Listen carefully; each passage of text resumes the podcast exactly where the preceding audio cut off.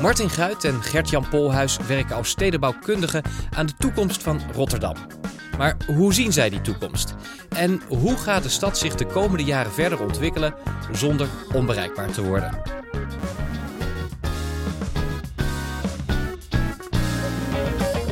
Ja, kan Rotterdam nog groeien zonder onbereikbaar te worden? Nou, uh, Rotterdam groeit sowieso. Dus dat hou je niet tegen. En wat de vraag is, wat is onbereikbaar? Uh, volgens mij moet je vooral zorgen dat je alle mensen die naar de stad willen komen, dat je die faciliteert daarin. Nou, dat betekent dat als je met de fiets komt of met, met het OV, je wil lopen, met de auto mag je ook wel komen, maar misschien moet je daar een ander systeem voor gaan bedenken. Want dan gaat het vastlopen als je maar alles blijft faciliteren. Dus je moet keuzes maken. In deze aflevering spreek ik met Martin Guit en Gert-Jan Polhuis van de gemeente Rotterdam, allebei. De stedenbouwkundigen, uh, waar zit het verschil? Wie doet wat binnen de afdeling? Ik ben vooral bezig met de wat langere termijn ontwikkelingen uh, rondom nieuwe verbindingen ook. Bijvoorbeeld de nieuwe oeververbinding tussen Rotterdam-Zuid en Noord. En allemaal bekeken vanuit de bredere doelstellingen voor de, de groei van de stad. Dus niet alleen mobiliteit, maar mobiliteit meer als middel om ook economisch en aantrekkelijk en een gezonde stad te kunnen zijn. En Martin?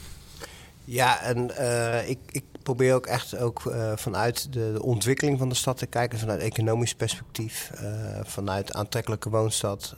En ik kijk ook veel meer op het straatniveau, hoe, het, hoe ziet het er ook uit, zeg maar. Ja, want de uitdaging, veel meer behoefte aan mobiliteit, veel meer inwoners. Um, hoe manage je dat allemaal? Um, als we nu kijken, wat is de, de plan van aanpak eigenlijk op dit moment van de gemeente Rotterdam om de stad uh, bereikbaar te houden? Nou, dat, dat begint dus, uh, wat ik net ook al zei, uh, met je moet in ieder geval op het regionale en het nationale schaalniveau goed samenwerken met, met, met het Rijk en de regio. En dan vooral vanuit je stad moet je je doelstellingen formuleren van wat voor stad wil je zijn. En een, leefbare groene stad betekent dat je ook anders met je mobiliteit moet omgaan. Dus dat betekent bijvoorbeeld dat de, uh, niet de auto centraal staat, maar de fietser en de voetganger. In bijvoorbeeld het hart van de binnenstad. Dat betekent niet in elke woonwijk dat je op die manier uh, hetzelfde moet doen. Nou, dus dat, is, een belangrijk uh, uitgangspunt. Maar als je dan bijvoorbeeld kijkt naar bouwprojecten, um, hoe, hoe pas je dat dan in op dat moment? Waar we eigenlijk, uh, Martin noemde net uh, ook die andere schaalniveaus op regionaal niveau, maar ook het Rijk. We hebben uh, al een aantal jaar werken met elkaar samen in een vrij ja, consistente lijn. waarin zowel Rijk, provincie, de metropoolregio, maar ook de gemeenten in deze regio met elkaar hebben afgesproken. Dat we die enorme woningbouwopgave zoveel mogelijk willen ontwikkelen in bestaanstedelijk gebied. En ook zoveel mogelijk gedragen door hoogwaardig openbaar vervoer, fiets en lopen. Dus weinig extra ruimte voor de auto? Ja, omdat we zien dat uh, al die auto's uh, uh, ja, in de binnenstad niet bijdragen aan die, die gezonde leefkwaliteit. ruimte die ook nodig is voor verblijven, voor, voor aantrekkelijke plekken.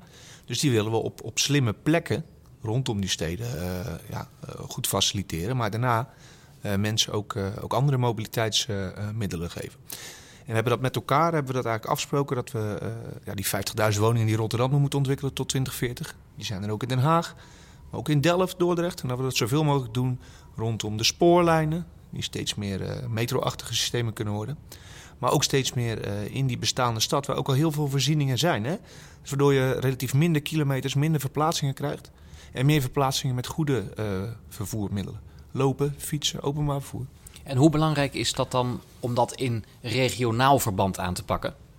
Dat is, dat is heel belangrijk. Uh, je zult begrijpen als je uh, één station bijvoorbeeld langs zo'n hele spoorlijn volledig gaat bebouwen en verdichten, maar al die andere plekken niks doet. En daar veel, meer op de auto bijvoorbeeld blijft inzetten. Ja, dat je ook een, een slecht werkend systeem hebt. Hè? Ook NS rijdt dan met half lege treinen. het is minder goed voor de, de agglomeratiekracht in de regio. Hè? Mensen willen niet alleen in Rotterdam zijn, maar ook in Den Haag, in Delft. Dus uh, er is een kriskaspatroon van uh, bewegingen in zo'n regio. Hè, dus je hebt ook die andere uh, regio's nodig. anders trek je eigenlijk maar aan één kant van het touwtje. Nu wordt er dus ook voornamelijk ingezet om te bouwen in stedelijk gebied en langs openbaar vervoersinfrastructuur. Zijn er nog andere uh, mogelijkheden denkbaar waarbij je op een slimme manier die mobiliteit toch uh, waarborgt voor de, voor de inwoners van de stad? Nou, wat je, wat je ziet, hè, bouwen in het stedelijk gebied betekent ook anders omgaan met je parkeernormen. Nou, uh, laat ik zeggen, vijf tot tien jaar geleden bouwden we nog voor elke woning een parkeerplaats bij. Nou, dat is helemaal veranderd. Hè. Dus letterlijk in de binnenstad hebben mensen bijna geen auto meer. Dus je zet heel erg in op deelmobiliteit. Uh, je ziet dat die parkeernorm daarmee heel erg uh, verlaagt. Dus dat betekent ook al veel minder druk uh, qua autoverkeer in de, in de binnenstad. En dat, dat zie je toenemen. wat je, wat je, kijk, en de, de tweede ontwikkeling die van groot belang is, en dat hebben we ook gezien. Als je bouwt in stedelijk gebied, mensen die in het stedelijk gebied wonen, hebben ander mobiliteitspatroon, ander mobiliteitsgedrag. Die lopen meer, die gebruiken heel erg veel de fiets. Nou, Amsterdam-Utrecht loopt het over. Wij in Rotterdam de afgelopen tien jaar hebben wij bijna een verdubbeling van het aantal fietsers gehad. Dus we hebben nu ook een heel klein beetje af en toe fietsfiles. Dus ja, dat betekent gewoon... Uh, dus bouwen in het stedelijk gebied betekent automatisch altijd meer lopen en fietsen. En daar moet je... En, en uiteraard ook het OV-gebruik, want dat stijgt ook. Maar daar moet je dus vooral op inzetten. Maar betekent dat dan ook dat er een soort van gedragsverandering noodzakelijk is bij die inwoners van de stad? Dat ze dat automatisch meer gaan doen? Nou, het, het, leuke van, dit, van, wat we constateren in het, in, uh, is dat ze het eigenlijk al, ook al doen. Hè? Onze wethouder stond vanochtend op het podium, Judith Bokhoven, die zegt ook... ja, ik woon al heel lang in die stad, maar ik doe alles op de fiets. Ik woon ook in de stad en doe ook alles bijna op de fiets. Ik heb nog wel een auto, maar je ziet, je ziet dus dat dat echt... Het is, het is, het, mensen doen het vanuit zichzelf. Hè? Omdat we blijkt nu, uh, dat in deze tijd, hè, dat die fiets sneller is in de stad... dan in je auto stappen. En nou, dat, dat, dat verandert echt. Dat gedrag is echt anders geworden. Kijk, we zien ook terug dat we eigenlijk worden ingehaald door het gedrag wat mensen gewoon vertonen. Er zijn nieuwe doelgroepen in de stad die, die hele andere ja. uh, mobiliteitsbehoeften hebben. Hè, die nog in, uh, in woningen en appartementen wonen waar ze verplicht zijn om een, uh, een autoparkeer, autoparkeerplek te huren. Terwijl ze totaal geen auto meer bezitten. Wel van die auto gebruik willen kunnen maken op momenten dat het hun schikt. Hè, dus veel meer richting deelmobiliteit gaan. veel meer richting andere mobiliteitsconcepten. Ja, want die deelmobiliteit, dat is natuurlijk iets wat enorm in opkomst is. Je ziet nu ook projectontwikkelaars die deelmobiliteit um, als onderdeel van hun project ja. uh, de, de, maken. Is dat de toekomst? Nou, zeker. Uh, alleen wat je nu nog ziet, is dat het bijvoorbeeld op een gebouw echt op een, uh, een, een, project, hè, dus op een gebouwniveau plaatsvindt. Nou, dat is al heel goed. Hè. Een mooi voorbeeld is zijn de deel-BMW's bij uh, het Stadstimmerhuis, hè, hier oh, bij de Meent. Dus dan krijg je dus, je koopt daar een appartement en je krijgt er dan ja. ook meteen een gedeelde BMW. Dus dat is ook ja. wel, het geeft wat status. Je krijgt niet een Renault uh, Zoe erbij, maar je krijgt gewoon meteen, meteen een BMW erbij. Nee, nee, kijk, dat is een ontwikkeling. Hè. Wat je ziet is uh, dat dat nu schone auto's zijn. Hè. Dus hiervoor had je tien jaar geleden Greenwheels, die stonden nog op straat. Dus nou, dat waren dan gewoon nog zeg maar, gewoon een benzineauto's. Maar je ziet dat dat, dat, dat heeft een daar vindt echt een ontwikkeling plaats. Um, ja, en er komen ook volgens mij een aantal uh, belangen of verdienmodellen dan samen. Kijk, wij als gemeente uh, willen ook die ontwikkelaars in de gelegenheid stellen om te ontwikkelen zonder dure parkeerplaatsen te bouwen. Maar dan moeten ze wel kunnen aantonen dat hun, hun huurders, hun toekomstige eigenaar van dat gebouw, een aantal jaar lang, tien jaar lang geloof ik staat er in, in aanbestedingsstukken, van alternatieven gebruik kunnen maken. Bijvoorbeeld die deelsystemen. Dus die ontwikkelaars hoeven veel minder dure parkeerplekken te bieden. En er staat voor, voor, voor mobiliteitsaanbieders ontstaan er nieuwe kansen om ook een, een boterham aan de mobiliteit te verdienen. Ja. Uh, deelconcepten, et cetera. Dus eigenlijk een simpele rekensom. De ruimte die je weer bespaart met uh, het aanleggen van parkeerplaatsen is enorm veel geld. Dat geld kan je weer stoppen in zo'n deelmobiliteits concept. Exact. En het sluit gewoon beter aan bij de wensen van de doelgroepen die in die uh, gebouwen ja. gaan wonen. Ja, dat laatste is echt heel erg van belang. Hè? Uh, want we zien ook dat de mensen die in de stad wonen, die hebben ook een ander, nou, ook, die kijken ook anders naar het gedrag in de stad. Die willen ook anders reizen, maar ze, ze hebben allemaal andere eisen. En dat die dus alleen maar een auto voor de deur hebben, ja, dat zie je, dat zie je gewoon bijna niet meer. Nou, dan is dat niet helemaal waar, want als je kijkt naar de wat meer gezinswoningen, dus hè, wat iets verder rondom de stad, daar is dat nog wel van belang. Ja, want daar zitten de voorzieningen ook weer wat meer op afstand. Nou, kijk, dat is een tweede component. Hè. De, waarom is het in de binnenstad en in die stadswijken makkelijk? In zoverre dat je het fietsen om te lopen, omdat alles in hè, de nabijheidsfactor, is ook al gezegd, mm. van voorzieningen, dat is heel dichtbij. Dus het is ook heel makkelijk lopen. Uh, en dat is natuurlijk in de, ja, toch in de buitenwijken. Heb je vaak maar één winkelcentrum of één ding. En dat ligt nog best wel op afstand. met kleine kinderen is het al ingewikkelder. Dus dan, dan ben je al. Je bent eigenlijk, hebben wij de afgelopen 30 jaar, zou je kunnen zeggen, in Nederland uh, voor een groot deel ontworpen op de auto. Nou, dat zie je nu veranderen. Maar er zijn natuurlijk ook voor die, voor die forensen, hè, die van buiten komen naar de stad, uh, opties hè, om anders te reizen. Wij, wij werken bijvoorbeeld samen in het kader van de verkeersondernemingen, samen met uh, Rijkswaterstaat, met de metropoolregio, met het havenbedrijf. En daarom proberen we ook uh, via allerlei incentives eigenlijk mensen te verleiden om niet per se met z'n allen in diezelfde spits te rijden. Dus te spreiden, niet tussen 9 en 5, maar... Misschien wat vaker thuis te werken. Uh, we ontwikkelen ook hè, fysiek gewoon uh, steeds betere hubs aan de randen van de stad. Kraankse Zoon PNR is een fantastisch voorbeeld. Maar ook slingen waarin je met de auto aan de rand van de stad parkeert... en gelijk op een supersnelle metro overstapt. En aan het eind van de dag parkeer je nog gratis ook omdat je met het OV hebt gereisd.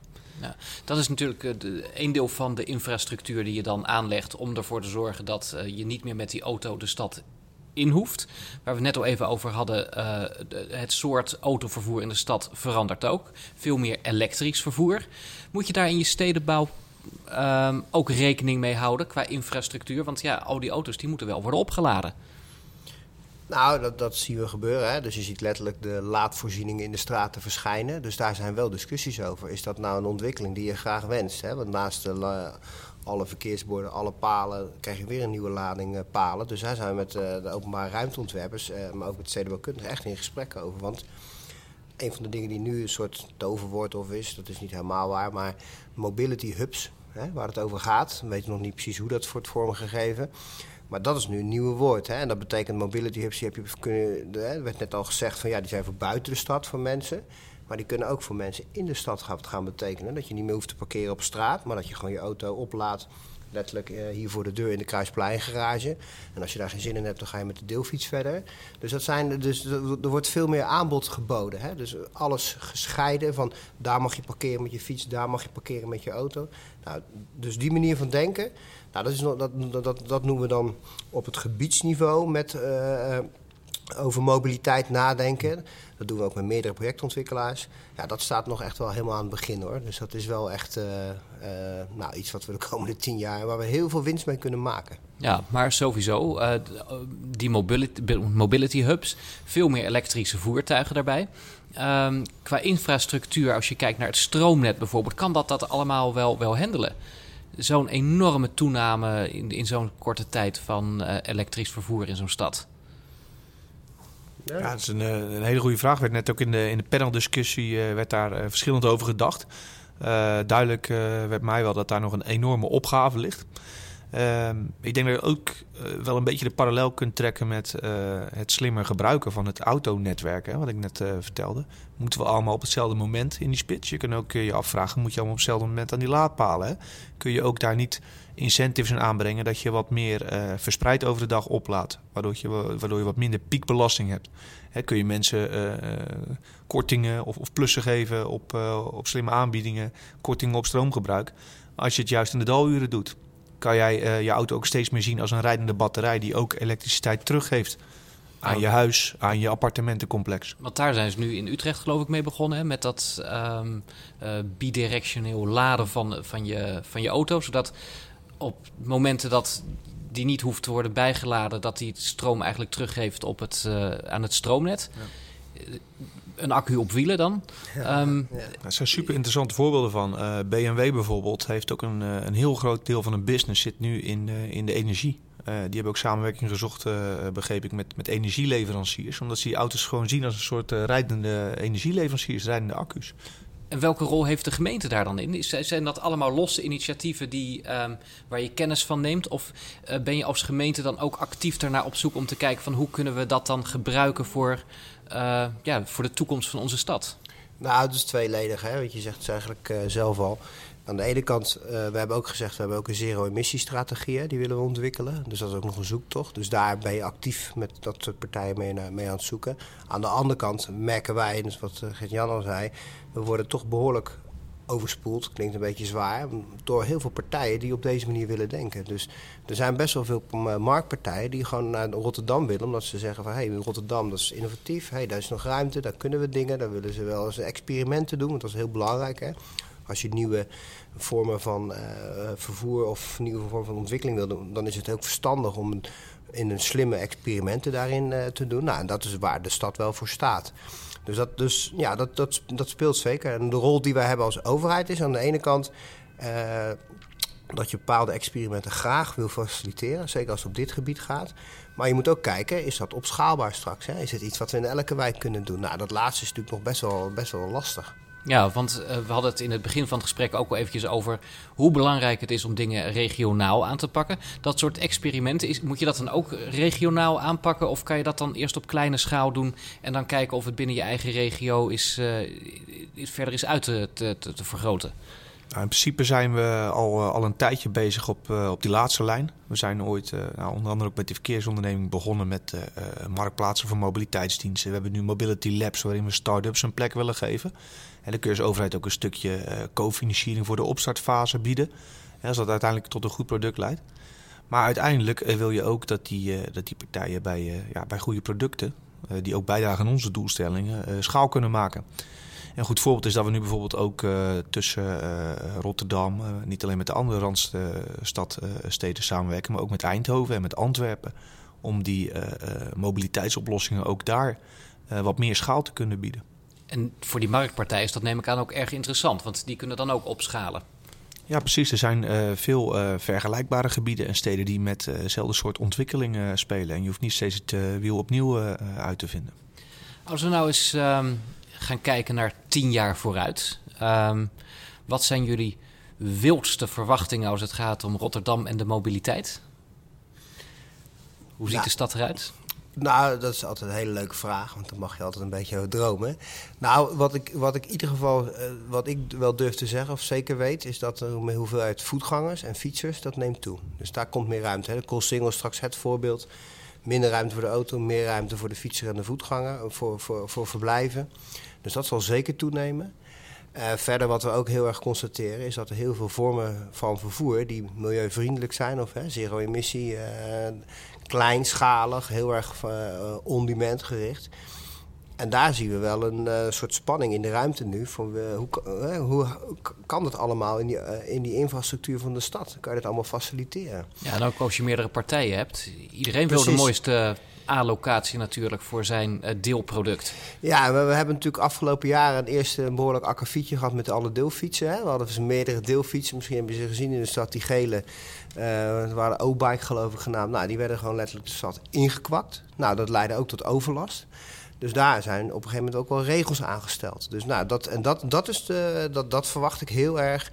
Nou, het vorm van experiment is daarin belangrijk. En dan moet je goed kijken welke vorm van experiment hè, vinden, we, uh, heel, vinden we toepasbaar. Want dat past ook bij de stad Rotterdam. Want kijk, je, vergeet, je moet niet de doelstelling vergeten. De doelstelling blijft aantrekkelijke economisch vitale stad om in te wonen en te werken. Hè. Dat blijft het natuurlijk. En daar moet mobiliteit aan bijdragen. Dus elk experiment of vervoerswijze die dat niet doet, omdat wij dat met z'n allen vinden, ja, die, die zie ik daar niet verschijnen. Ja, en Gert-Jan, hoe ziet jouw glazen bol eruit? Nou ja, uh, tien jaar vooruit. Uh, naast, uh, of tenminste aanvullend op wat, wat Martin al schetste, meer innovatieve ontwikkelingen, denk ik dat het mijn droom zou zijn dat we ook ge, ge, gekoppeld aan een nieuwe oeververbinding met hoogwaardig openbaar vervoer eroverheen ook een, nieuw stuk, stad kunnen ontwikkelen langzaamaan. Waarin we uh, erin slagen om met het openbaar voer, hè, wat nu al heel duurzaam goed is, dat OV, uh, veel meer uh, van die ruimtelijke verdichting op te kunnen vangen. Dus een, een groot deel, meer dan de helft van die 50.000 woningen die erbij zouden moeten komen, koppelen aan zo'n nieuwe hoogwaardige openbaar voerlijn. Waardoor je mensen in staat stelt om nog beter van Zuid naar Noord te komen. Hè, van Zuid naar de Erasmus Universiteit of andersom. Maar ook letterlijk de ruimte schept om in die binnenstad uh, ook, ook uh, weer meer te kunnen verblijven. Meer ruimte voor die fiets te kunnen geven. En uh, ja, zo een heel nieuw stuk stad te kunnen ontwikkelen. En, en binnen tien jaar moet dat lukken, denk ik. Ja. En heb je dan ook een, een, een, visie daarbij? Een andere wereldstad? Zoals welke stad zou het er dan hier uit moeten zien? Ja, ik, uh, ik begreep dat Parijs echt met gigantische plannen bezig is om een uh, metronetwerk weer verder uit te breiden. Ook gekoppeld aan die, uh, die hoogwaardige verstedelijking. maar ik vind ook bijvoorbeeld in, in Azië fantastische voorbeelden waarin ook door een nieuwe manier van ontwikkelen openbaar vervoerbedrijven ook een deel van de vastgoedontwikkeling mogen realiseren. Waardoor je dus letterlijk bovenop die stations je programma bouwt. En s ochtends die mensen uh, van de woningen naar het kantoor gaan en andersom. Allemaal met dat goede, duurzame, uh, hoogwaardige openbaar vervoer. Maar het blijft wel Rotterdams, hè? Dus, uh, dat, dat, ja, nou, nou, nou, maar dat, nou, dat, is, dat is wel leuk. Want toch komen veel Amerikaanse steden hier naartoe om te leren.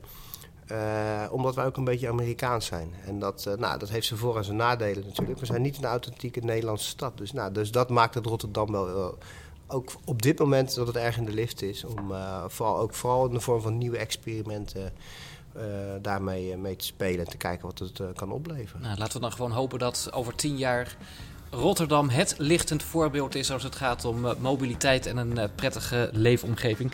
Martin Guit en Gert-Jan Polhuis van de gemeente Rotterdam, dank jullie wel. Ja, graag gedaan. Graag gedaan.